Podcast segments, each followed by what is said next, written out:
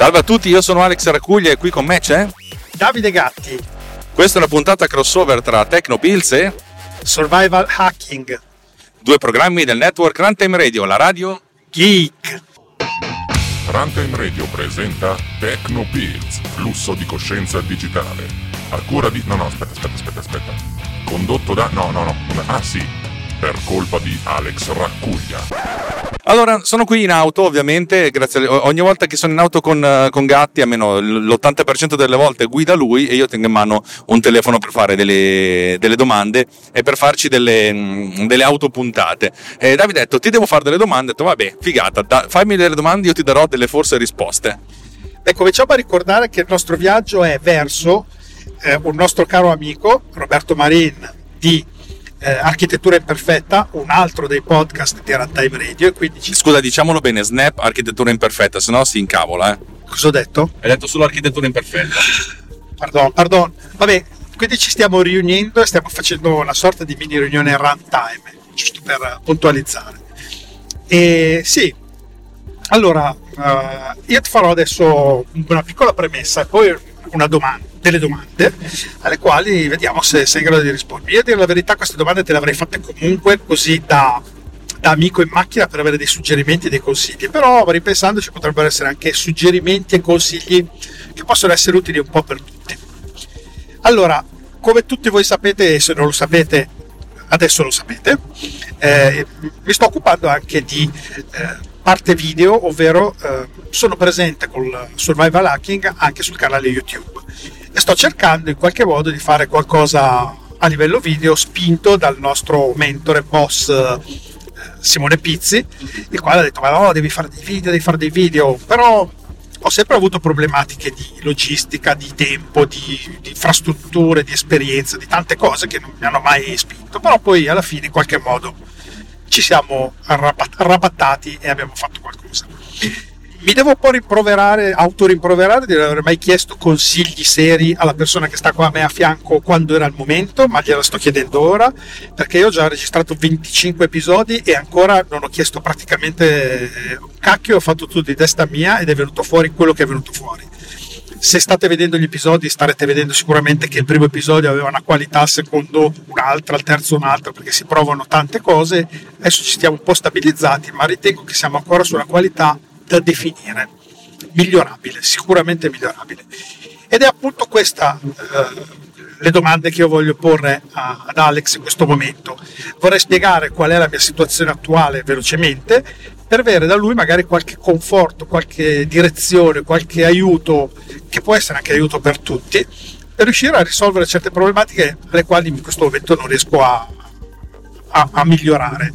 E una, per, una delle tante, la prima, è la logistica. È ovvio che se avessi una mia bella stanza come eh, otto bit Guy, che ha il suo bel angolino, non so dove, se è a casa sua o altrove, dove poter fare tutto il suo bel lavoretto, sarebbe bello per tutti, ma nessuno di noi ha una, una stanza che avanza nella casa e quindi deve accontentarsi della stanza che ha. Una stanza che tipicamente è una stanza che ha una sua funzione e che quando cominci a fare i video, decidi di fare un video, va allestita al momento per fare quello che devi fare, per poi disallestirla e ritornare a, fare, a, a trasformare la tua stanza a quella che era prima. Nel mio caso il mio studio, che condivido con mia moglie, nel quale non c'è un setup che favorisce moltissimo, diciamo, quello che è un set per cominciare a fare delle riprese. Detto questo, per non andare troppo nel, nel dettaglio, anzi cioè, per non andare troppo nel allungare troppo la cosa, volevo dire adesso ad Alex quali sono qual è la mia situazione attuale, per avere da lui ulteriori consigli e suggerimenti su come poter migliorare con le cose che ho già ed eventualmente quali aggiunte o modifiche potrei fare per migliorare un setup per fare delle riprese di un certo tipo. Lui sa già di che tipo di riprese io generalmente faccio perché ha già visto i miei video. Eh, io faccio delle riprese in particolare con il dettaglio su delle cose magari molto piccole, elettroniche, eh, per cui bisognerebbe ogni tanto far vedere dei dettagli, eh, oppure delle viste laterali dove ci sono io che opero e chiacchiero e parlo a chi è davanti al video. E, insomma, sto cercando di trovare le combinazioni per riuscire a riprendere eh, il più possibile, per riprendere più informazioni possibile, per poi nel montaggio scegliere quale visuale far vedere. Il mio grosso problema è che sono da solo. Il primissimo problema è sono da solo, non c'è nessuno che mi può dire come sta venendo la registrazione, come sta venendo le cose, quali sono le luci, come sono. Io faccio un'impostazione manuale di, di massima, vado a vedere un po' come sono posizionate le camere che metto, che nel mio caso specifico sono tutti telefonini, in pratica non ho una telecamera, non ho una fotocamera, sto usando solo iPhone di varie nature, sei, sei S, otto, quello che trovo in casa in giro, rubo il telefono a mia moglie, il mio telefono, quello di mia figlia, metto assieme tutti, tutti i telefoni possibili e riprendo in più angolazioni. In particolare l'angolazione superiore che ho scoperto chiamarsi zenitale, da Alex sempre, cioè dall'alto riprende quello che faccio su un tavolo, su un piano di lavoro, e quello mi serve per far vedere appunto quando armeggio con le cose tecniche. Uno laterale che mi fa vedere quando parlo e racconto un po' prima di cominciare a muovere le mani, e poi io per sicurezza ultimamente sto aggiungendo un'altra camera sempre laterale più ravvicinata, e ancora ultimamente sto utilizzando una sorta di microscopio elettronico per andare a fare delle riprese molto più ravvicinate. Quello che però vedo spesso è che le informazioni non sono mai chiare, manca veramente una persona che possa essere lì a riprendere quando fai le cose il dettaglio di quello che stai facendo e vede quello che stai facendo. Io purtroppo riprendo senza vedere cosa stanno riprendendo le telecamere, scopro dopo che avevo la mano davanti, avevo la pinzetta, mentre maneggiavo la pinzetta la telecamera era coperta dalla mano e non vedevo quello che stava facendo, piuttosto che sto saldando fuori dalla camera perché mi sono spostato e mi ricordo sempre di stare in una certa zona e quindi perdo delle informazioni. Allora, visto che perdo delle informazioni, registro con quattro camere e quando laddove quella dove è più interessante magari non sta riprendendo il posto giusto, la becco da un altro punto, in qualche modo sopperisco la mancanza per non buttare via il video, perché se monto la roba fuori dal video alla fine non c'ho roba da far vedere, devo buttarlo via. Detto questo, poi anche per l'audio ho, sto usando il microfono lavalier diretto, non uso l'audio quindi registrato dai vari telefonini, e quello più o meno devo dire che va abbastanza bene a livello audio. Ecco, a livello video sto scoprendo un sacco di problematiche che non riesco tanto bene a risolvere, in particolare le luci. Sulle luci sto usando delle, dei ring a LED, luce bianca. In questo momento la luce che mi sembra la migliore è quella bianca, tipo fluorescente, molto bianca. Le lampade fanno molti tipi di luce, rossa, gialla, di, di varie tonalità, di varie tonalità, ma alla fine uso sempre quella proprio più bianca possibile, che mi sembra la migliore, ma probabilmente magari non è così. E sto usando due di queste lampade che purtroppo scopro spesso che fanno dei riflessi importanti sulle schede, che sono magari con delle parti metalliche lucide eccetera, e rompono parecchio le scatole e non c'è mai una posizione giusta per metterle quelle lampade, danno sempre delle riflessioni che rompono le palle. In totale non sono così soddisfatto del, del risultato, sebbene tutto sommato, insomma, dai, si riesce a capire, non c'è proprio bisogno di avere la perfezione totale, bisogna anche un attimino accontentarsi, calcolando che io proprio vado con mezzi quasi di emergenza, non ho un set, un set vero e proprio, ho tutta roba che metto lì al volo, faccio il mio video rubando lo spazio a mia moglie, che gli dico vai fuori dalle scatole per un'oretta, eh, installo tutto, faccio quello che devo fare, poi ritorna con lei che sbuffa, che dice hai finito di sta, far sta roba, ma no, perché ho anche la, la tensione della moglie che eh, mi stressa dicendo muoviti, ecco, insomma.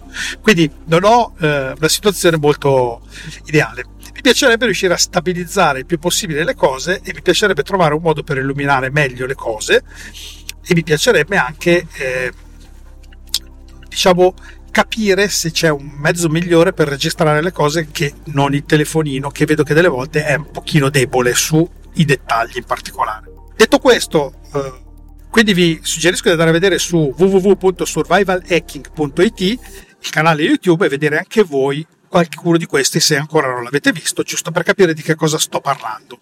Voi non vedrete la stanza, non vedrete il setup, ma vedrete il risultato finale e potrete farvi voi anche un'idea. Adesso a questo punto chiedo il consiglio che invece avrei dovuto chiedere probabilmente all'inizio, dalla puntata zero, e magari sarebbero venute un po' meglio, ad Alex su cosa ne pensa di quello che ho fatto. Lui qualcosa ha visto, per cui già può aversi può essersi già fatto un'idea, ma soprattutto, dopo che gli ho raccontato un po' come il mio setup, magari darmi qualche suggerimento, cercando di utilizzare quello che ho, oppure dicendo guarda, con quelle luci ad anello non ne esci, terrà sempre un riflesso eccetera, devi prendere le lampade quelle a ombrello, che cacchio ne so, eh, allora se prendi quella sei a posto. Butto lì eh perché è un'idea che ho già in mente, però non so se effettivamente è il risultato. luci bianche, rosse, gialle, che colore dobbiamo andare, di temperatura, colore. Eh, le telecamere dove è meglio metterle? Sopra, a destra, a sinistra, a lungo, in piedi, bambini, telefonini. Meglio usare le fotocamere, meglio usare altro. Non voglio spendere soldi più di tanto, per cui cerchiamo di utilizzare quello che c'è e di arrangiarci un po', ma di avere un risultato il migliore che si può. Quindi questa è la mia domanda: cosa mi suggerisce il direttore di fotografia e regista Alex Raccuglia? Allora, è una domanda bellissima, anche perché sono sei o sette domande messe insieme. Allora, cominciamo dalla, dalla reference che tu dici, otto bit Guy, che secondo me fa un ha, ha il vantaggio di avere questa sua scrivania che è accessibile sia da davanti che da dietro, un po' come l'isola per quelli che cucinano in televisione. Avete presente, quando tu guardi Masterchef, c'è il cuoco, sta dietro, in mezzo c'è il fornello e davanti c'è la camera che lo inquadra, per cui lui, la persona non fa mai ombra Eh, su, su quello che inquadra. Tra l'altro una, un, un setup simile con anche la camera zenitale l'ho fatto per una serie di video di cucina che ho fatto tre quattro anni fa. Allora eh, il fatto di avere questa cosa è semplice, cioè essenzialmente la persona che lavora lavora su un piano e l'operatore, adesso parlo nelle, nelle situazioni migliori, inquadra questo piano eh, per far sì che appunto le, le mani, cioè nel senso, vengono inquadrati e viene inquadrato il dettaglio da, da sistemare. Posto che io ho una, un'esperienza decisamente sensata, perché ho girato tipo venti venticinque video tutorial per De Agostini, cioè costruisci la macchina radiocomandata, costruisci il galeone, cioè scusate, il veliero, costruisci eh, la, la barca radiocomandata, costruisci l'elicottero, per cui su tutte queste cose ho una certa esperienza. E con il setup è sempre stato, adesso non parliamo di luce, parliamo soltanto di geometria, eh, persona che appunto stava seduta dietro la scrivania, metteva le mani davanti a sé e faceva il suo lavoro. Eh, quando facciamo queste cose qua, l'obiettivo è: tu fai le cose come se io non ci fossi, però muovendoti molto lentamente. Cioè, uno tendenzialmente si è abituato, prende il cacciavite, mette la vite, cioè fa le cose in maniera molto automatica. Se tu sei zoomato, per cui alla fin fine la vite è grande come metà della tua inquadratura, perché sei proprio tirato, tirato, tirato, eh, uno spostamento di un centimetro su uno schermo da quaranta pollici significa uno spostamento di mezzo metro, per cui capisci che ogni singolo movimento diventa enorme, enorme. Per cui dice, tutti dietro, fatti una pera di Valium, non, non berti un caffè, vai tranquillo, aggira. E a volte se succedeva, guarda, ti ho inquadrato male, svita la vite e riavvitala. Questo è comodo perché non devi saldare, non c'è quella, quella roba lì. Eh, il problema è che quando uno guarda le cose, mettiamo caso che voi siete sta, sta, stai, tu stai facendo le cose sulla tua scrivania, tu non sei proprio davanti, sopra, zenitale come la telecamera, sei diciamo a quarantacinque gradi, per cui metti le cose a tuo favore, mentre eh, se, se c'è qualcuno che ti inquadra sta nei quarantacinque eh, gradi opposti, perché sta in alto, leggermente in alto, inquadra, per cui a volte capita che di, di dover dire alla persona che sta operando, attento, mettimelo a mio favore. Diventa più difficoltoso per la persona fare il lavoro, cioè significa per te saldare come se fossi saldando una cosa inclinata verso l'alto, verso l'altro, però diventa favorevole per la camera. Ovviamente queste cose qui sono tutte cose un po' teoriche, anche ipotetiche. Eh, uno deve anche mh, giustamente, uno dice no, avrei voluto partire con, ognuno parte con quello che fa, scopre se la cosa gli piace. Credo che ti piace, visto che hai fatto venticinque episodi, vai, a questo punto è il momento di fare un minimo, se non un investimento di soldi, un investimento di ricerchiamo cosa possiamo fare. Allora, quando si fanno delle cose zenitali, e sono le cose più delicate perché tu hai delle cose che vuoi saldare, ehm, l'obiettivo è quello, secondo me, di preparare la camera, avere la camera migliore, non zoomando, cioè l'iPhone a quattro K non zoomare, perché altrimenti perdi di risoluzione. Potresti fare, se lavori in Full H D, zoomare, però io lascerei in quattro K e poi andrei a, a fare un, un zoom in post-produzione. L'idea è quella di guardare cosa sta inquadrando l'iPhone e sul piano segnarsi con degli scotch dove sono i punti dell'inquadratura, i, i bordi dell'inquadratura. In questo modo sai che se vai oltre questi bordi dello scotch eh, non sei più inquadrato. Questo può risultare essere un'area di grande come un foglio A tre. Se fosse un'area come un foglio A cinque sarebbe molto meglio, perché così hai to, venti per quindici e sai che quell'area lì è inquadrata e devi cercare di stare su quell'area lì. E diventa molto scomodo per certi versi, immagino, fare saldature Sì, diciamo che eh, i problemi che ho riscontrato con questo tipo di problematica, con la zenitale in particolare, all'inizio erano proprio gravissimi. Eh, capelli, testa, perché la telecamera era sopra, io per vedere cosa stavo facendo ci ho messo la testa davanti, quindi riprendevo i capelli della la mia stempiatura qua dietro, mi perdevo ovviamente l'immagine sotto. Altre volte ho messo dei segni che mi ricordavano dove ero, ma poi mentre stai parlando, mentre stai lavorando, non si sa come ti ritrovi fuori e lo vedi solo dopo che hai ripreso, appunto perché come, come ti dicevo il, il vero grosso problema è essere da soli e non avere un'infrastruttura, per esempio con dei monitor davanti che ti stanno facendo vedere quello che tu stai riprendendo. Il monitor è sopra di me, io non lo vedo e non, non ho non ho una regia super avanzata, no? E quindi mi devo accontentare e sperare di riprendere le cose e lo vedo solo alla fine il risultato. E non vi nascondo che in alcuni video ho fatto delle riprese ulteriori post, smontando l'oggetto che avevo montato, dissaldando i pezzi per rifare dei, dei, dei momenti che proprio erano andati persi completamente perché ero fuori telecamera. O, oppure eh, un video in particolare, eh, gli iPhone quando ti registrano i video, se per caso ti dimentichi di mettere la modalità aerea e qualcuno ti chiama, smetti di registrare il video. E io mi sono ritrovato con metà video fatto. Quando poi sono andato a rac- raccattare tutti i video dai telefoni per fare il montaggio, ho scoperto che quello zenitale a metà aveva smesso perché mi avevano cercato al telefono e ho bestemmiato per due ore e me la sono cavata con il cinquanta per cento delle altre viste laterali che avevo, meno male che ho messo delle altre camere, e poi ho dovuto rigirare della roba perché sennò poi sto parlando dell'aria fritta, vedete, ecco qua in questo punto c'è e non c'è un tubo perché non si vede niente. Detto questo, comunque il vero problema che, che va risolto, secondo me bisogna trovare una soluzione brillante, è il fatto di essere da soli. Io eh, l'area che ho è abbastanza grande, devo dire. Poi non lo so, qui mi aiuterai tu col telefono alla mano, perché io noto che zoomando in post-produzione il dettaglio è veramente scadente, anche se registro a quattro K, cioè forse problemi di luci o non lo so, mi dovrei, far, dovrei parlare tu. Aspetta, una cosa alla volta. Allora, la camera zenitale, secondo me, per quello che stai facendo tu, tu ti devi trovare, devi capire qual è la massima altezza dell'occupazione. Metti caso che tu devi far vedere l'avvitamento, lo svitamento, la saldatura, e tu ti devi fare una sorta di altezza tipo venti trenta centimetri, questa cosa qua dal, dal piano, e mettere la camera zenitale più bassa possibile. Teoricamente tu dovresti mettere la camera zenitale all'altezza dei tuoi occhi.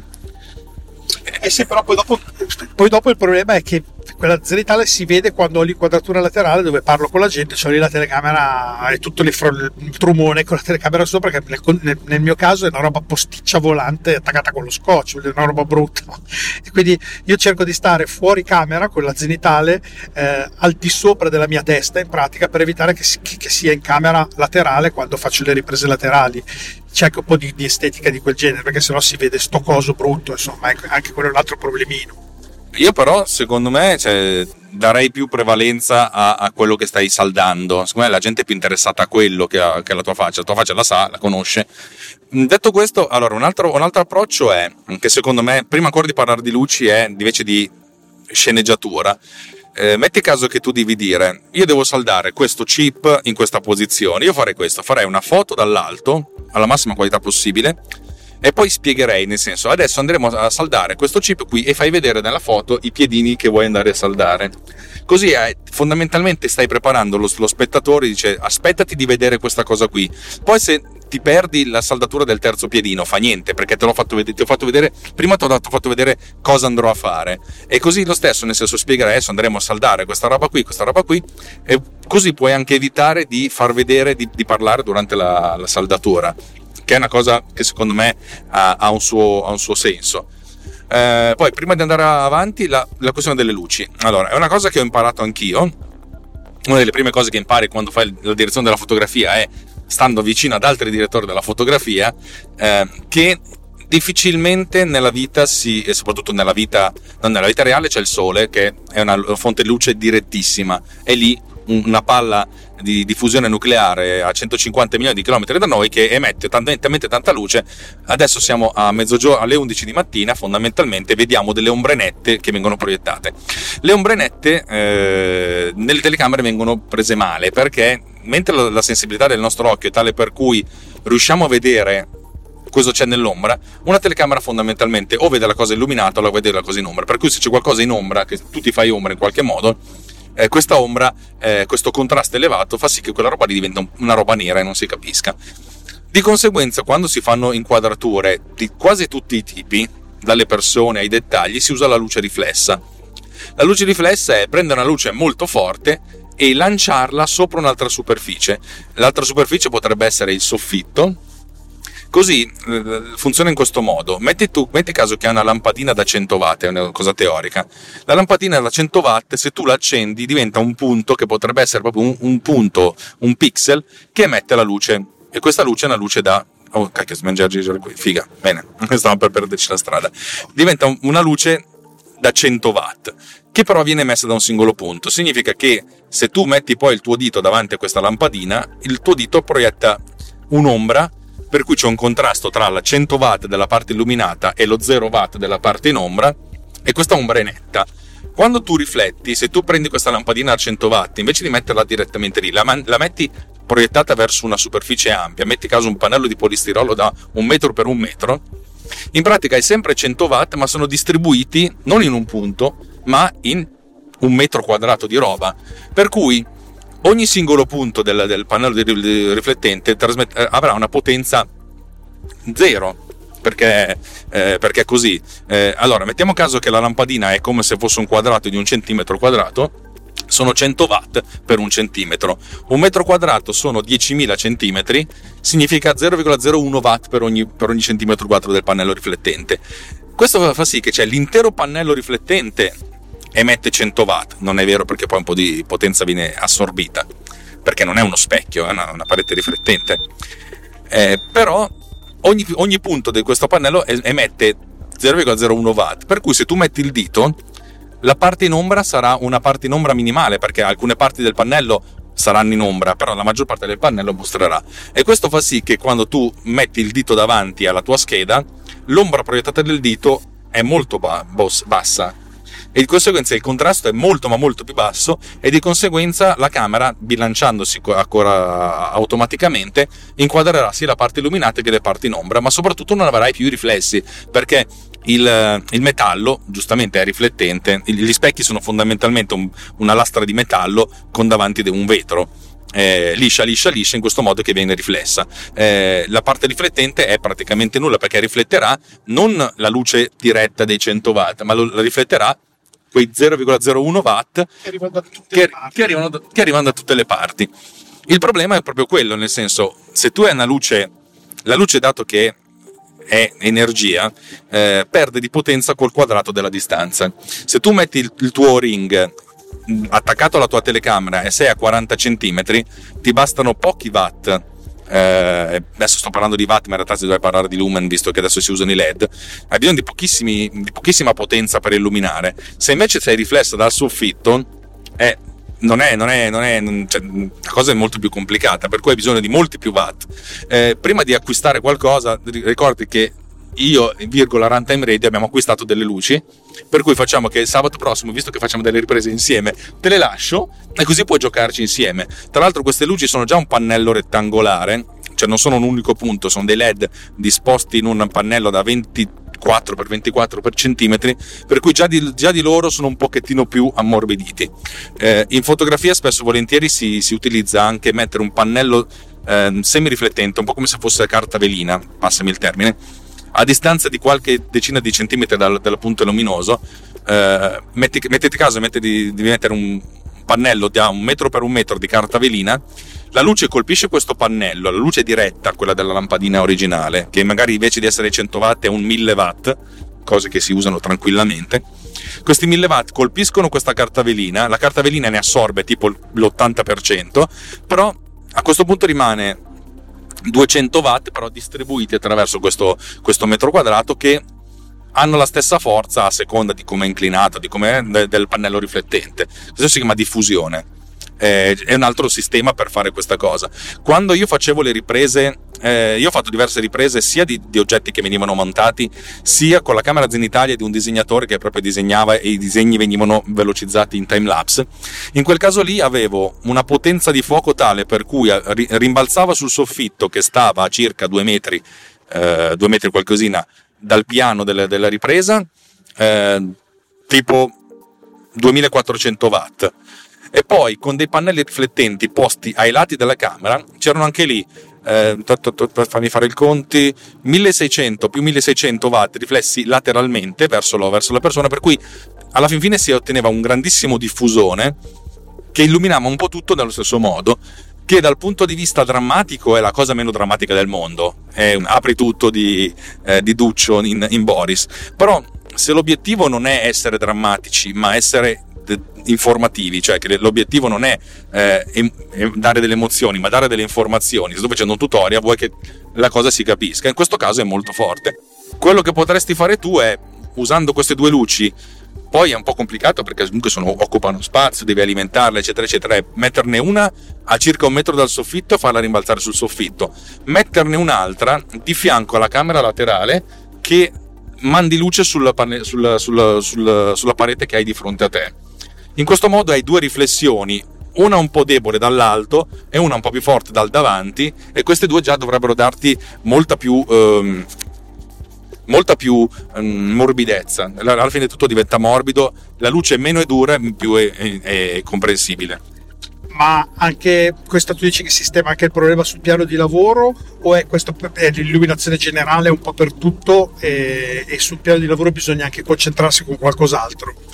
Allora, questa è per, l'ho pensata più per il piano di lavoro, però effettivamente se utilizzando la luce riflessa sulla parete frontale, secondo me ti dà anche un minimo di, eh, non dico di drammaticità, però dato che viene dalla camera laterale, non ti viene proprio dal, dal fronte, potrebbe essere, eh, questa cosa vuol fare, potrebbe essere la, la giusta illuminazione. Ricordati comunque, nel senso, tu non sei, eh, magari lo sai anche, però in, questo, in questi video che vuoi fare non stai facendo Shylock di Shakespeare nel, nel I mercanti di Venezia, stai dicendo vi insegno a fare una cosa, la gente ti guarda perché, perché ah perché sei simpatico tu, ma perché vuole imparare. Più che vi insegno, vi spiego come io faccio questa cosa, che è un approccio ancora più bello, perché secondo me appunto è ancora più didattico, nel senso, anche perché poi tu hai una grandissima conoscenza e ti dici io l'ho fatta così, che poi in realtà è un po' tutto quello che facciamo nel runtime, nessuno di noi fa uh, il vate, se non facciamo il vater, nel senso, noi l'abbiamo fatta così, o se, se, se vi può servire bene, altrimenti amici come prima.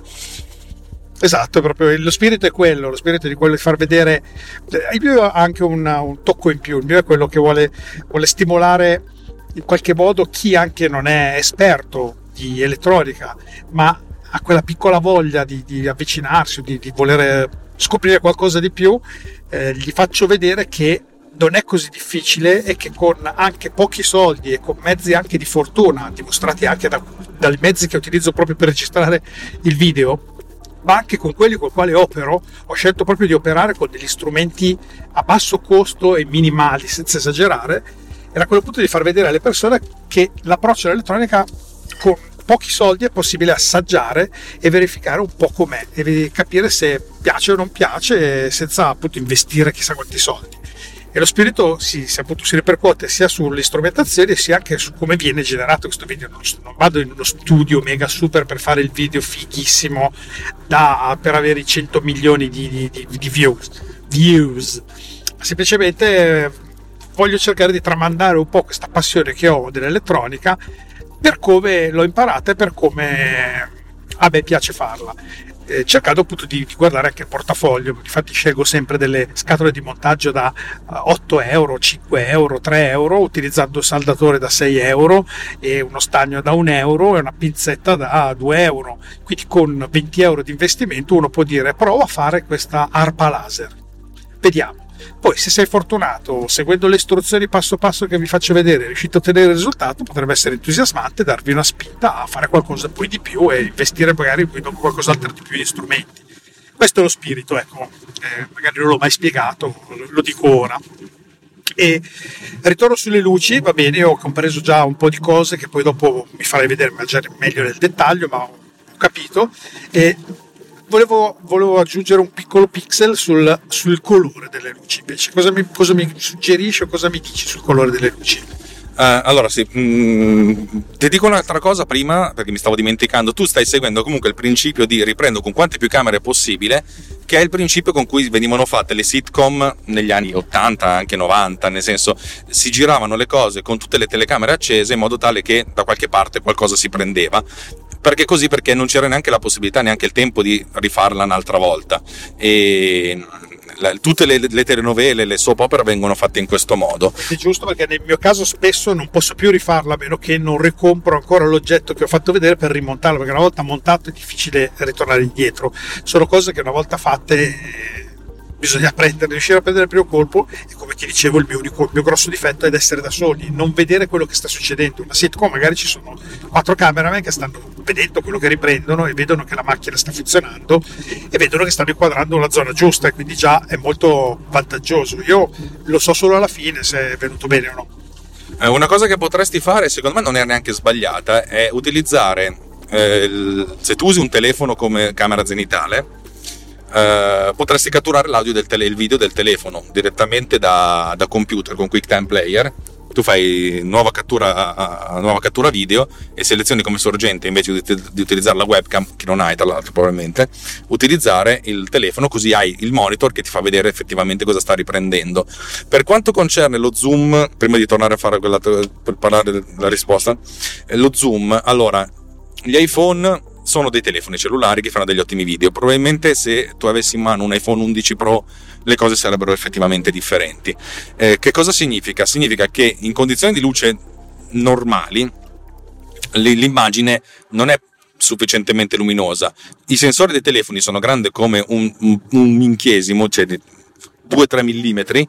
Significa che praticamente ogni singolo fotone che arriva su questi cosi genera un minimo di disturbo, per cui dato che i fotoni che arrivano sono pochi perché l'aria è poca, l'immagine è leggermente disturbata, e questo disturbo viene compresso in tempo reale dal compressore che lavora in quattro K, in acca duecentosessantaquattro. Significa che l'immagine diventa veramente sgranata. Se tu avessi delle luci molto ma molto ma molto forti, e anche con, cioè nel senso uno, la luce riflessa ma tipo duemila watt, duemila watt, cioè in modo che c'è tanta luce e farebbe tanto caldo, probabilmente il telefono si comporterebbe meglio, come si comporterebbero meglio mh, anche le macchine fotografiche. Eh, in questo caso il problema è una questione di sensibilità.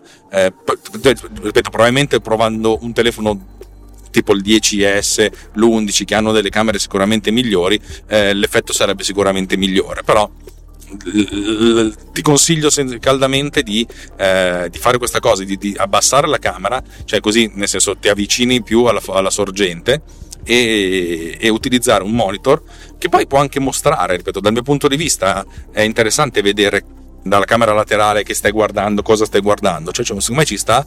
Tu lo metti a schermo intero, vedi cosa stai guardando e stai inquadrando, e poi un giorno potresti, potresti arrivare al punto tale per cui non guardi più neanche con gli occhi di, di persona, ma guardi direttamente l'immagine nel monitor, perché hai imparato a muoverti in questo modo. Probabilmente non è una cosa immediata, e lo, e lo capisco che essere da soli è problematico, però appunto è, è, è, facendo delle prove e riprovando, e con l'esperienza tutte queste cose un po', un po' ti vengono. La questione delle luci è, mi dicevi di concentrare... No, no, sulle luci era sul discorso del colore. Ah, colore. Siccome ho queste lampade che eh, hanno tremila opzioni, io pensavo di aver comprato una lampada e buonanotte, invece ha due potenziometri, uno che regola la luminosità, uno il rosso, il, la, la tonalità, eccetera. Allora mi domando eh, quale sarà la tonalità giusta. Io ho provato a fare un po' di esperimenti, mi sembra che tutto al di fuori del bianco super bianco in qualche modo non, non sia per, ottimale. Magari mi sbaglio, invece eh, tiene tutto bellissimo se lo fai tendente al, al giallino, che ne so, se, se fai una luce così vedrai che poi il risultato finale viene un video che sembra molto più professionale. Non lo so, io sull'esperienza del colore, lui sa, tu sai bene che io... Eh, Ho anche provato a fare la correzione colori, io proprio impedizzo, proprio non, non sono capace, non esiste, non lo so, non ci riesco, non riesco a vedere quello che vedi tu quando correggi il colore. Io giro finché non vedo qualcosa che piace a me, ma che non, è, non ha una scientificità, lo, lo faccio così e, e non funziona mai. Tu invece mi hai fatto vedere dei tutorial, c'è proprio un sistema per, per vero, non è una, una, una cosa soggettiva per regolare le cose. Io invece non riesco a trovare questa cosa qui. Allora, io eh, so che posso regolare queste lampade e al momento non regolo niente, vado col bianco fluorescente.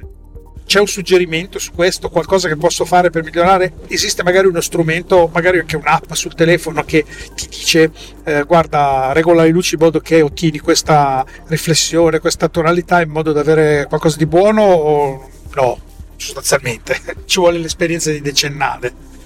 Uh, no, non ci vuole esperienza decennale. Allora, la prima, la prima regola è che tutte le luci devono essere, avere la stessa temperatura di colore. La temperatura di colore deriva dal fatto, che è espressa in gradi Kelvin, di, insomma, della luce che viene emessa quando viene scaldato un coso, non mi ricordo più che cosa, con quella temperatura. Più bassa la temperatura, tipo tremilaseicento, più abbiamo le luci calde. Il tungsteno, cioè le luci alogene, le vecchie luci, le lampadine che avevamo in casa, quelle che si fulminavano a cazzo, avevano una temperatura di colore di tremilaseicento Kelvin. Le luci ehm, a scarica, che sono quelle, i, i, LED, i LED freddi, diciamoli così, eh, hanno cinquemiladuecento Kelvin, con tutto quello che ci sta in mezzo. Le luci, mh, quelle a risparmio energetico, quelle lampadine che fanno quella luce di merda, quelle che si scaldano un attimo, quelle stanno un pochettino a metà strada. Eh, l'obiettivo, diciamo, l'idea è quella che tutte le luci devono avere lo stesso colore, anche se tu hai, e magari fa poco effetto, la luce del tuo studio accesa, eh, allora devi accendervi, tutte le luci devono essere regolate su quella luce lì. Se tu usi la luce che viene da fuori, la luce diurna, la daylight, cioè proprio hai la, la finestra aperta, allora devi andare sulla luce fredda, in modo tale da avere tutto lo stesso temperatura di colore, perché deve essere univoca, altrimenti hai delle zone più calde, zone fredde, hai delle macchie di colore. Se il cielo fosse nuvolo, la temperatura sarebbe ancora più fredda, sarebbe già più difficile, per cui dalla finestra entrerebbe qualcosa che viene bilanciato come azzurro, perché tutto l'interno è a cinquemiladuecento, fuori è un ottomila qualcosa, e più è, più è fredda, più è calda la, eh, la temperatura di colore, cioè più è elevata la temperatura di colore, più la nostra percezione di freddo. Ehm, personalmente, per una roba del genere, quello che stai facendo tu, ehm, punterei ad avere tutto freddo, cioè tutto, tutto a cinquemiladuecento, perché è quello che noi siamo abituati a vedere con la luce solare, per cui la nostra pelle risulta leggerissimissimamente un po' più bellina, ma non è che ti cambia tantissimo. Cioè è meglio avere tutto a tremilaseicento, tutto luce calda, eh, univoco, piuttosto che avere um, tutto a cinquemiladuecento ma con un unico punto di luce diverso, perché darebbe problemi. Eh, altresì i monitor sono, hanno una temperatura di colore ancora più bassa. No, in realtà adesso non è più di tanto così, in realtà era vero sui plasma e, su, eh, e sui monitor C R T, adesso sono retroilluminati a L E D, è difficile che abbiano temperature diverse, per cui tendenzialmente se tu illumini a cinquemiladuecento anche il colore dei monitor dovrebbe essere abbastanza in linea, eh, per cui l'obiettivo è, se tu, se tu riesci, cerca di utilizzare la stessa temperatura di colore per tutto. Eh, eh, la cosa vantaggiosa di alcune luci è che, eh, e svantaggiosa insieme, è che hanno due set di L E D, un set di L E D a cinquemiladuecento, un set di L E D a tremilasei, per cui se, per avere la massima potenza devi mettere tutti e due al massimo.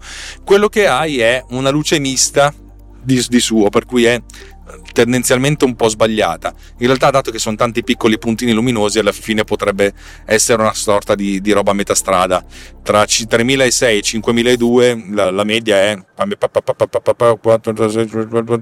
sono quattromilaquattrocento, che è una cosa abbastanza, si usa abbastanza. Sì, la mia lampada che ho preso anulare, in realtà ho visto che opera così, ha una regolazione, un potenziometro per la regolazione dell'intensità, quindi da spenta ad accesa con tutte le, le varie regolazioni.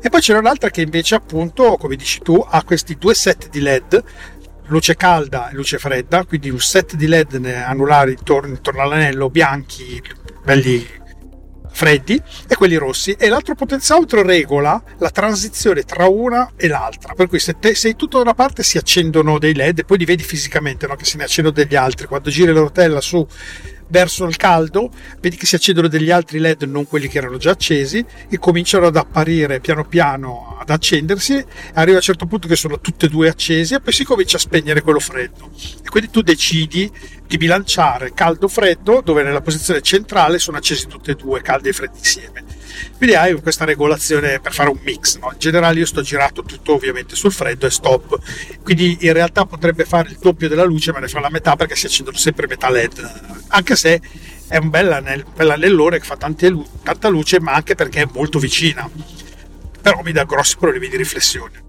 Eh, il, gli anelli vengono utilizzati spesso e volentieri per fare le fotografie alle persone, perché essenzialmente la persona non, è, non ha parti riflettenti, a meno che non abbia degli occhiali, eh, però per fare, quando tu usi i ring attorno all'obiettivo è per fare degli ottimi ritratti, anche molto particolari, perché a questo punto la luce negli occhi, che riflettono in realtà, diventa una sorta di cerchio, e eh, di, con, di conseguenza l'occhio diventa magicamente più luminoso. È un po' eterea come cosa, però è, una, è un effetto ricercato. Ovviamente tu stai usando questo anello che è stato pensato per riprendere delle persone, per riprendere degli oggetti, per cui comunque stai un pochettino forzando la mano. Sì, era quello che ho trovato a basso collo, era l'offerta che ho trovato su Amazon, penso di averlo pagato tipo diciannove euro, era abbastanza grande.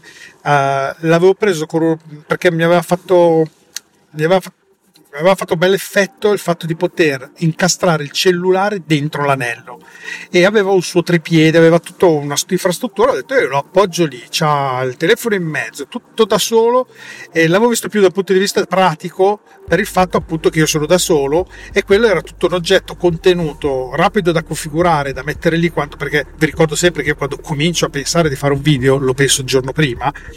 Al momento in cui vedo l'occasione per farlo, che magari mia moglie sta facendo ginnastica, che ne so, in casa, scopro che ho un'oretta di vita di, di stanza libera, dico senti, se faccio un videino uh, che due coglioni, mia moglie brontola, gli sposto il computer portatile, sposto tutto e comincio a piazzare tutta la roba, e ci impiego ormai adesso con tutte le camere che ho, con tutta la roba, ci impiego anche un quarto d'ora, venti minuti a cominciare a posizionare tutto. Quindi più è compatta la, la cosa e più è facile da, da, da piazzare, ovviamente più mi viene comoda, e quella mi sembrava un buon compromesso. Poi in realtà ho scoperto che eh, lo sto utilizzando in un altro modo, pensavo di fare la cosa zenitale con la, l'anello intorno, ma causa veramente troppi riflessi, allora lo sto mettendo molto più alta e inclinata di quarantacinque gradi, perché sennò sulle, sulle piazzole di saldatura delle schede viene tutto riflesso, non si vede niente. Quindi diciamo è stato un po' un fallimento, però messa in alto illumina in maniera un po' più diffusa, sebbene si vede sempre quando tu sposti la scheda, perché magari stai facendo vedere un dettaglio, becchi sempre il momento in cui si vede quel semicerchio dell'anello che, che riflette su qualcosa, e, e, e mi rompe un po' le scatole. Gestire le luci è complicato quando ci sono gli esseri viventi e gli esseri umani. Gestire le luci per i dettagli è ancora più complicato, secondo me. Poi eh, i veri di... quando si fanno i film o degli progetti che hanno un budget che è più temporale che altro, puoi permetterti di fare una luce per ogni inquadratura, perché fai un'inquadratura alla volta. Tu in realtà giustamente stai facendo eh, tre inquadrature contemporaneamente, per cui Hai, devi gestire le luci in modo che vadano bene per tutte. Quando fai queste cose però devi darti una sorta di priorità, nel senso, qual è la cosa più importante? Eh, dal mio punto di vista potresti dire che la cosa più importante è la parte zenitale di saldatura, ed è meno importante la parte di, di chiacchierata, tale, a, al punto tale per cui potresti eh, registrare la parte di chiacchierata con un setup, poi cambiare tutto il setup, fare tutta la parte di saldatura, di costruzione dell'oggetto con un altro setup, in modo da dare il meglio. È ovvio che tu dici già c'ho poco tempo per fare sta cosa qua, se devo fare due setup ognuno di questi mi prende un quarto d'ora, è un quarto d'ora, credimi, è un tempo ottimale, eh? perché, perché insomma i quarti d'ora quando si fa fotografia diventano ore, ehm, però ripeto, ha anche senso e ci, e ci sta. Dal mio punto di vista è per migliorare la cosa, e, e soprattutto la parte zenitale che necessita di avere quella luce in più e quel contrasto in meno, in modo tale che sia tutto leggibile senza questi eh, riflessi esagerati. E per quanto concerne la sensibilità, io farei un paio di test con, una, con, con diversi telefoni, trovare quello.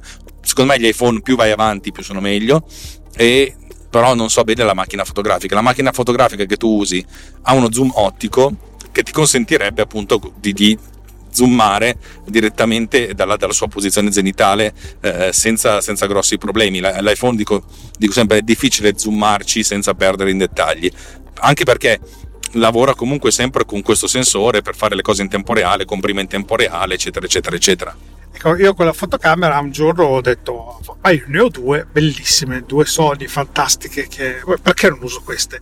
E allora ho fatto il setup con queste, e infatti uno eh, anzi due episodi sono stati fatti con fotocamera al posto che con iPhone, se non ricordo quali, e lì ho scoperto una amara delusione. La prima, vabbè, eh, le, le fotocamere hanno funzionato bene, funzionavano bene, il risultato lo davano anche. Ho scoperto che registrano al massimo eh, trenta minuti o forse anche meno, venti. Io ho fatto tutto il mio bel video senza guardare il risultato, perché non è che ogni tre per due mi alzo e vado a vedere come va, non va, anche perché il mio obiettivo per risparmiare tempo è un po' come mi hai insegnato tu, Alex, tu registra, fai tutto e fregatene, fai quello che una volta registrato pubblica, così non stare lì a correggere, taglia, rispa, aggiusta, vai vai così, fregatene. Ecco, anche alla cazzo di cane sarebbe. Sì. Sui video ho voluto fare una roba del genere, non volevo perdere delle ore poi per fare il montaggio. Io facevo una registrazione tutto d'un fiato con tutte le camere e poi facevo solo la gestione delle camere durante la riproduzione. Scelgo quella perché si vede meglio il dettaglio, scelgo quella perché si vede meglio quell'altro e via, ma la registrazione è una sola e il video è quello con piccoli tagli, pochi tagli, giusto se non ho fatto un errore, ho detto una strafaccionata, allora la taglio via, ma detto quello in linea generale vorrei avere un flusso dove registro tutto in una volta con tutte le camere e poi a livello di post produzione eh, faccio solo alcune scelte di camere e di tagli. Questo per semplificare tutto, anche perché poi dopo montare un video capisco se è un video da fare una tantum, uno al mese, allora lo faccio bene, faccio tutti i setup eccetera. Considerato che devo farne uno alla settimana e la qualità sia importante ma Eh, limitatamente a, a, ad alcuni dettagli che poi andrò a migliorare, appunto quelli che hai detto prima sulla zenitale, però in linea generale mi piacerebbe fare un flusso unico senza fare multi riprese, che poi ho anche un'esperienza limitata nel montaggio e andrei poi in confusione, ho paura che viene fuori un casino, insomma. Così invece con la multicam mi trovo bene, il montaggio è solamente proprio giusto scegliere una camera, è molto facile, poi io faccio delle aggiunte, degli inserti aggiuntivi su magari dettagli eh, quando si parla di certi componenti che hanno una loro, sono fatti in un certo modo, spiego come mai sono fatti così mettendo magari delle foto, delle immagini, dei numeri, delle spiegazioni che vengono sovraimpresse al video, ma a parte quello il video è quello con solo qualche piccolo taglio. Le fotocamere appunto hanno questo pregio di avere un'ottica probabilmente migliore e tutto, ma il difetto che eh, per non farle considerare videocamere e quindi farle entrare in un altro segmento, questo per colpa dello Stato italiano, eh, e in quanto fotocamere le limitano in modo che possono fare una ripresa non più lunga di un certo tot, se no diventano degli altri prodotti. In altri paesi del mondo lo stessa, la stessa fotocamera, se la compri negli Stati Uniti, invece la registrazione registra a tempo infinito. Per esempio, magari non lo sapevate, ma purtroppo per una legge in Italia, per le leggi italiane sul discorso dei, dei del tipo dei dispositivi vengono fatte delle limitazioni. Per esempio una videocamera, anni fa questo, adesso non lo è più forse, una, una videocamera se ehm, eh, poteva registrare digitale con gli ingressi digitali esterni veniva considerato un videoregistratore e non una telecamera, quindi aveva un altro segmento, aveva un'altra tassazione e aveva tutto un altro giro, quindi impedivano, bloccavano la, gli ingressi per poter registrare attraverso i cavi e non attraverso il sensore ottico, perché la telecamera è fatta per registrare col sensore ottico, non è fatta per registrare con i cavi, se no è un videoregistratore in effetti, quindi li bloccavano, ma negli altri paesi no. Allora perché se la compro in America posso registrare? E allora giravano in rete tutti i trucchetti e sistemi per sbloccare queste funzionalità che erano comunque già presenti nella camera. E lo stesso nelle fotocamere, solo che queste fotocamere in questo sistema non si riesce a sbloccare tanto facilmente, soprattutto le Sony. Detto questo, c'è questo limite che per me è un grosso problema, non, non potendo registrare a tempo indeterminato, dovrei fermarmi ogni venti minuti, andare a rischiacciare il record su tutto e rifare. Questa è una grossa seccatura, ecco. Anche qua non credo che ci siano soluzioni se non registrare attraverso un, come dicevi prima, come si chiama, QuickTime, piuttosto che eh, usare il computer per registrare e usare loro come, se, come pure sensori di, di rilevazione di immagine, basta, non come fotocamera che registra autonomamente. Eh, no, in realtà io lascerei quanto più possibile la registrazione sul device, eh, utilizzerei QuickTime solo come visualizzazione, come monitor, perché secondo me ti perdi qualcosina, perché già il telefono farebbe una sua compressione, non so se QuickTime si becca il, il video che arriva compresso e lo la salva così com'è, probabilmente sì, ma immagino che la, la, l'invio della, del video compresso sia un po' più compresso di quello che salva, a naso, però poi magari potrebbe essere diverso. Poi io dovrei registrarne tre, dovrei anche avere tre questi flussi da registrare, questo si complica un pochino la situazione. Sì, in realtà c'è cioè, una percentuale di roba che pensavo di aver registrato non l'ho registrato, ti capita sempre nella vita. A me è capitato con riprese fatte eh, all'estero, per, pensa a te, per cui non è che poi dice andiamo a rigirare, cioè, così dopo, è dopo, dopo l'esplosione di, della centrale atomica di Chernobyl che l'hanno distrutta veramente nel, per fare la scena del film, no, oppure altri filmati dove devono distruggere un oggetto, lì probabilmente lo riprendono con centocinquanta telecamere onde evitare che di perdersi quel momento, perché poi una volta distrutto è distrutto. in realtà non è tanto, tanto diverso dalla realtà, eh. Sì, no, beh, io vedo scene di film dove magari distruggono interi set che hanno usato per fare il film, poi lo distruggono e ovviamente non possono né più rifare scene del film con i set, e soprattutto non possono più rifare la scena della distruzione, per cui un po' quando affonda il Titanic lo affondano e poi dici bene, adesso è venuta male, ormai è affondato. Ah, invece per la parte di correzione del colore, eh, tu che, che programma usi per registrare dei video? Per registrare, e per registrare uso quelli del telefono, mentre per montare uso Final Cut Pro eh, X su Mac, su consiglio di un mio amico che è qua seduto di fianco e che mi ha anche dato tutte le spiegazioni per come utilizzarlo, perché pensate che io prima di fare un video su YouTube, YouTube che di Survival Hacking s- avrò fatto tipo dieci video montati con iMovie, che è come dire che lo montate con il programma base che c'è inserito dentro Windows, per chi usa Windows, che non so quale sia, dove ci sono quattro effetti, insomma mettevo dei video lì buttati lì, vedevo il montaggio. Quando mi sono trovato di fronte a Final Cut, insomma ero un pochino spaesato, e con una rapida lezioni, gruppo di due o tre lezioni volanti telefoniche eh, via con anche tutorial registrati video appositamente per me, eh, sono riuscito a fare qualcosa, però diciamo, siamo lungi da essere montatori video. Come dicevo, ho un flusso unico, scelgo le camere che mi sembrano più adatte per quel momento, e magari mi manca un pochino un po' di tecnica, ecco, ancora su, da quel punto di vista. Allora, adesso sai cosa faccio? Visto che tu non puoi guidare, ti regalo un'applicazione che si chiama Filmic Pro. Filmic Pro è quella che uso io, che ho usato io quando ho fatto le riprese da te, eh, costa boh, dieci quindici dollari, non mi ricordo più, e, però visto, visto che la compri, se te la regalo, poi la puoi usare su tutti i telefoni contemporaneamente, eh, consuma un sacco di batteria, ma salva i file con ancora più qualità rispetto a quelli del, del telefono, ma soprattutto ti permette di regolare manualmente la correzione del colore, per cui tu, tu puoi dire eh, tutte le mie luci sono settate a cinquemiladuecento, perfetto, io registro su tutti i telefoni a cinquemiladuecento, per cui sei sicuro che tutti i colori saranno già sistemati eh, su tutte le camere contemporaneamente, eh, e più, ripeto, ha salva a un livello qualitativo, puoi indicare il livello qualitativo, puoi scegliere anche uno step superiore rispotto a quello che fa automaticamente Final Cut, per cui è molto molto molto figo. È un'applicazione eccezionale, ha delle sue idiosincrasie, nel senso non è perfetta, però secondo me se vuoi fare video, non dico professionali, però un po' meglio rispetto a quelli standard,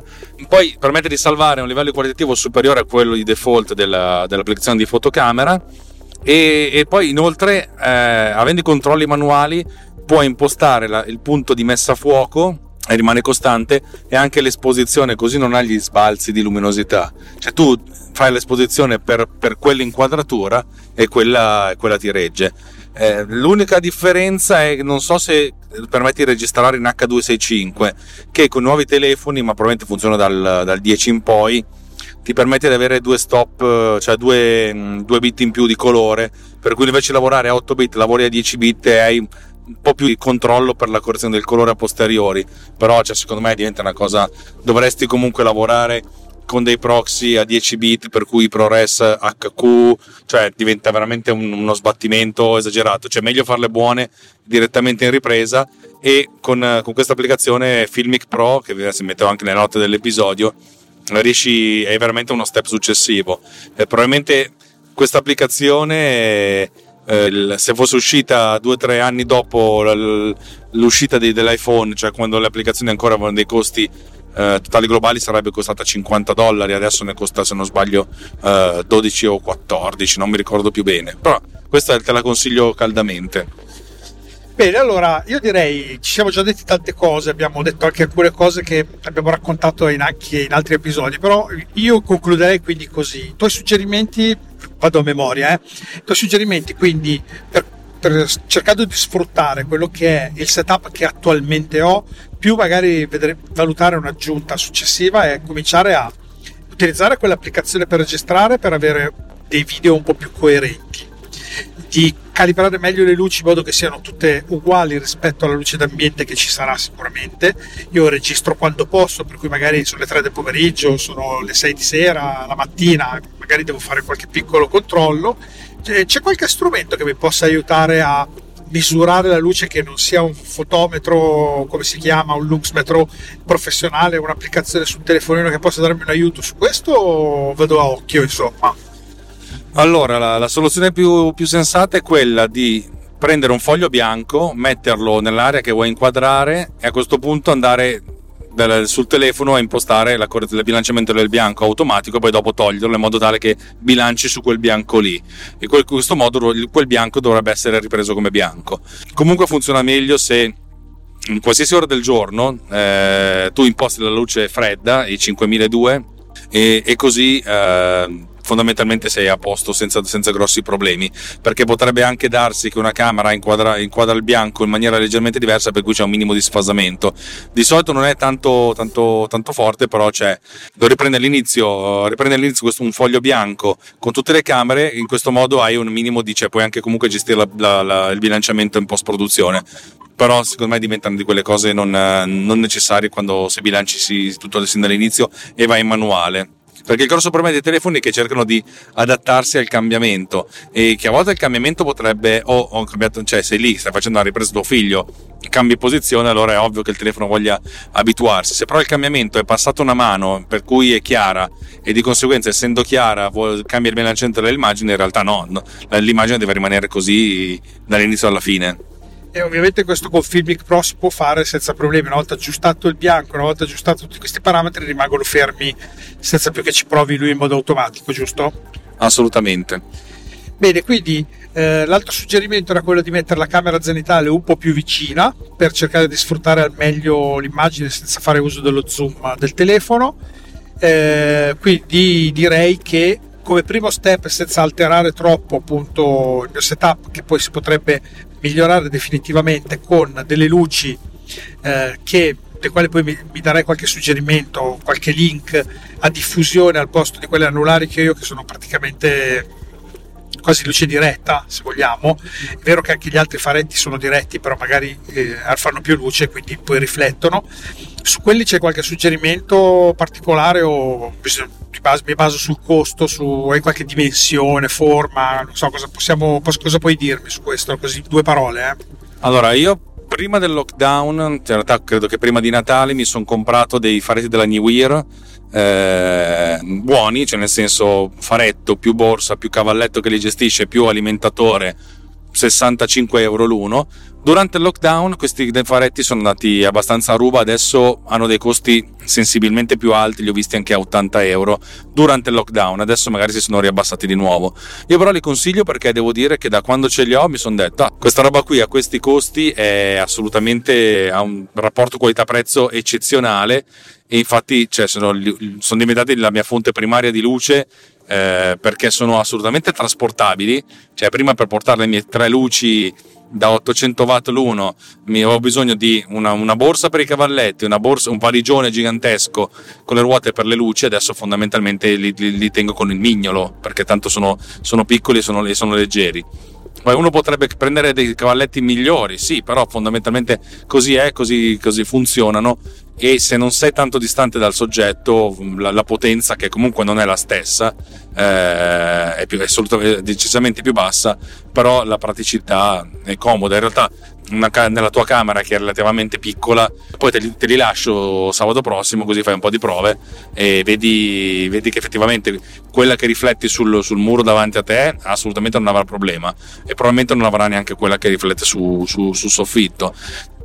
Poi per fare le cose professionali c'è sempre tempo. Io quando faccio queste cose eh, a volte a volte praticamente creo un pannello riflettente che abbasso dal soffitto circa un metro, per cui è ad altezza di circa un metro e mezzo dalla scrivania, per cui la parte riflettente è molto più vicina, perché risparmi due volte, perché fondamentalmente dalla luce al soffitto al, al alla scrivania, se tu togli di un metro, fondamentalmente è come se ne togliessi due, uno in andata e uno al ritorno, per cui la luminosità è ancora più, più elevata. Però ovviamente questo non, non è e non deve essere il tuo caso, altrimenti trasformi quel, il tuo studiolo, che comunque è piccolino, in, una, in un tugurio in, in, inaccessibile. Ok, va bene, adesso vedrò quello che mi suggerisci, proverò a immaginarmi una cosa, poi so che avremo difficoltà a vederci, farò qualche foto del setup e quindi vi darei qualche suggerimento in remoto, facciamo così. Dal punto di vista invece registico, hai qualche suggerimento? Ma sempre due parole che puoi darmi per quello che è il format, che l'hai già visto in qualche modo, o ritieni che così può andare bene senza star lì troppo a menarsela, visto che comunque non è che sia podcast di roba professionale, ma semplicemente divulgazione tranquilla? Ah, come ti ho detto, cioè, secondo me potresti spezzare, fare una parte introduttiva eh, con un setup e poi farla anche finale eventualmente con un setup, mentre fare la parte operativa in un altro modo. E eh, l'altro consiglio è, mh, prima di fare delle, delle, delle cose, fare una foto alla scheda in alta qualità, comunque le foto le vengono a qualità migliore, e andando a indicare adesso faremo questa roba qui, per cui indicherai nella scheda con, con della grafica adesso andiamo a saldare questo, andiamo a saldare quest'altro. In questo modo, in questo modo anche se si perde un minimo di, eh, di inquadratura perché c'è il tuo dito davanti, fondamentalmente hai già spiegato cosa stai andando a fare, per cui quella diventa una parte più operativa e meno, e meno cioè la gente non, non c'è più bisogno di capire quale buco va, va a saldare perché l'hai spiegato prima. Ok, va bene. Eh, in qualche occasione ho fatto questo anche perché avevo delle immagini pessime eh, visive e dovevo per forza fare un'integrazione.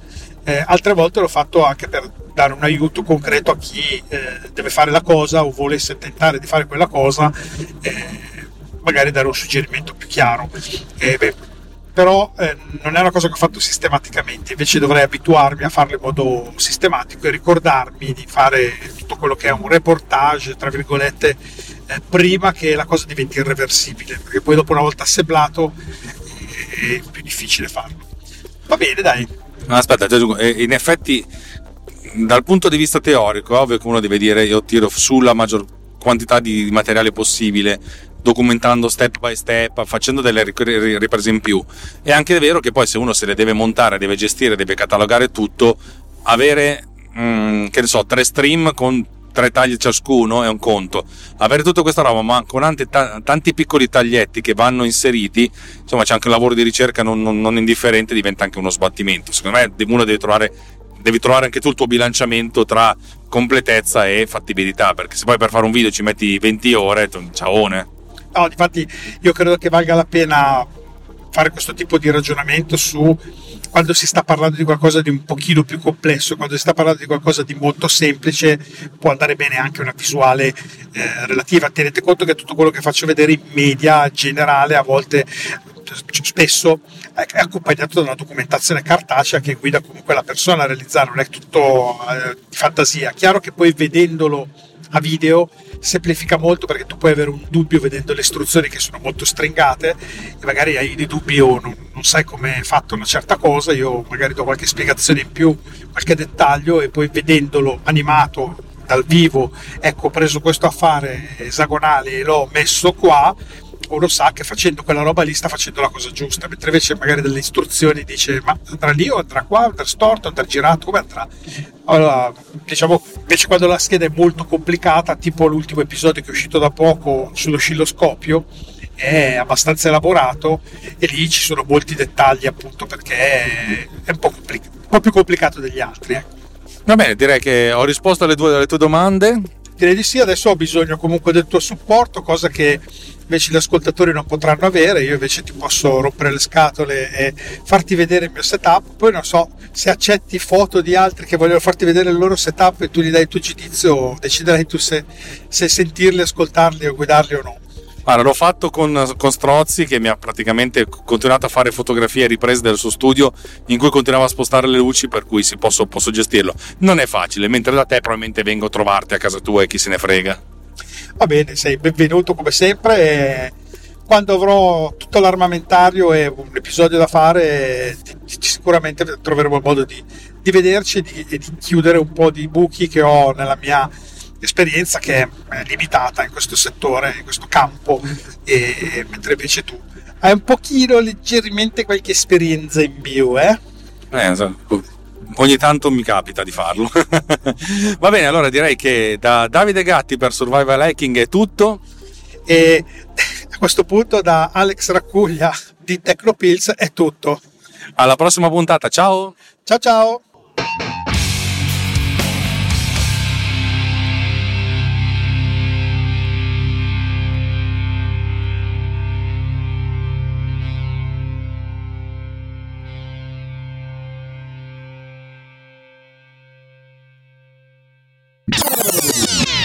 This has been done with Power Recorder.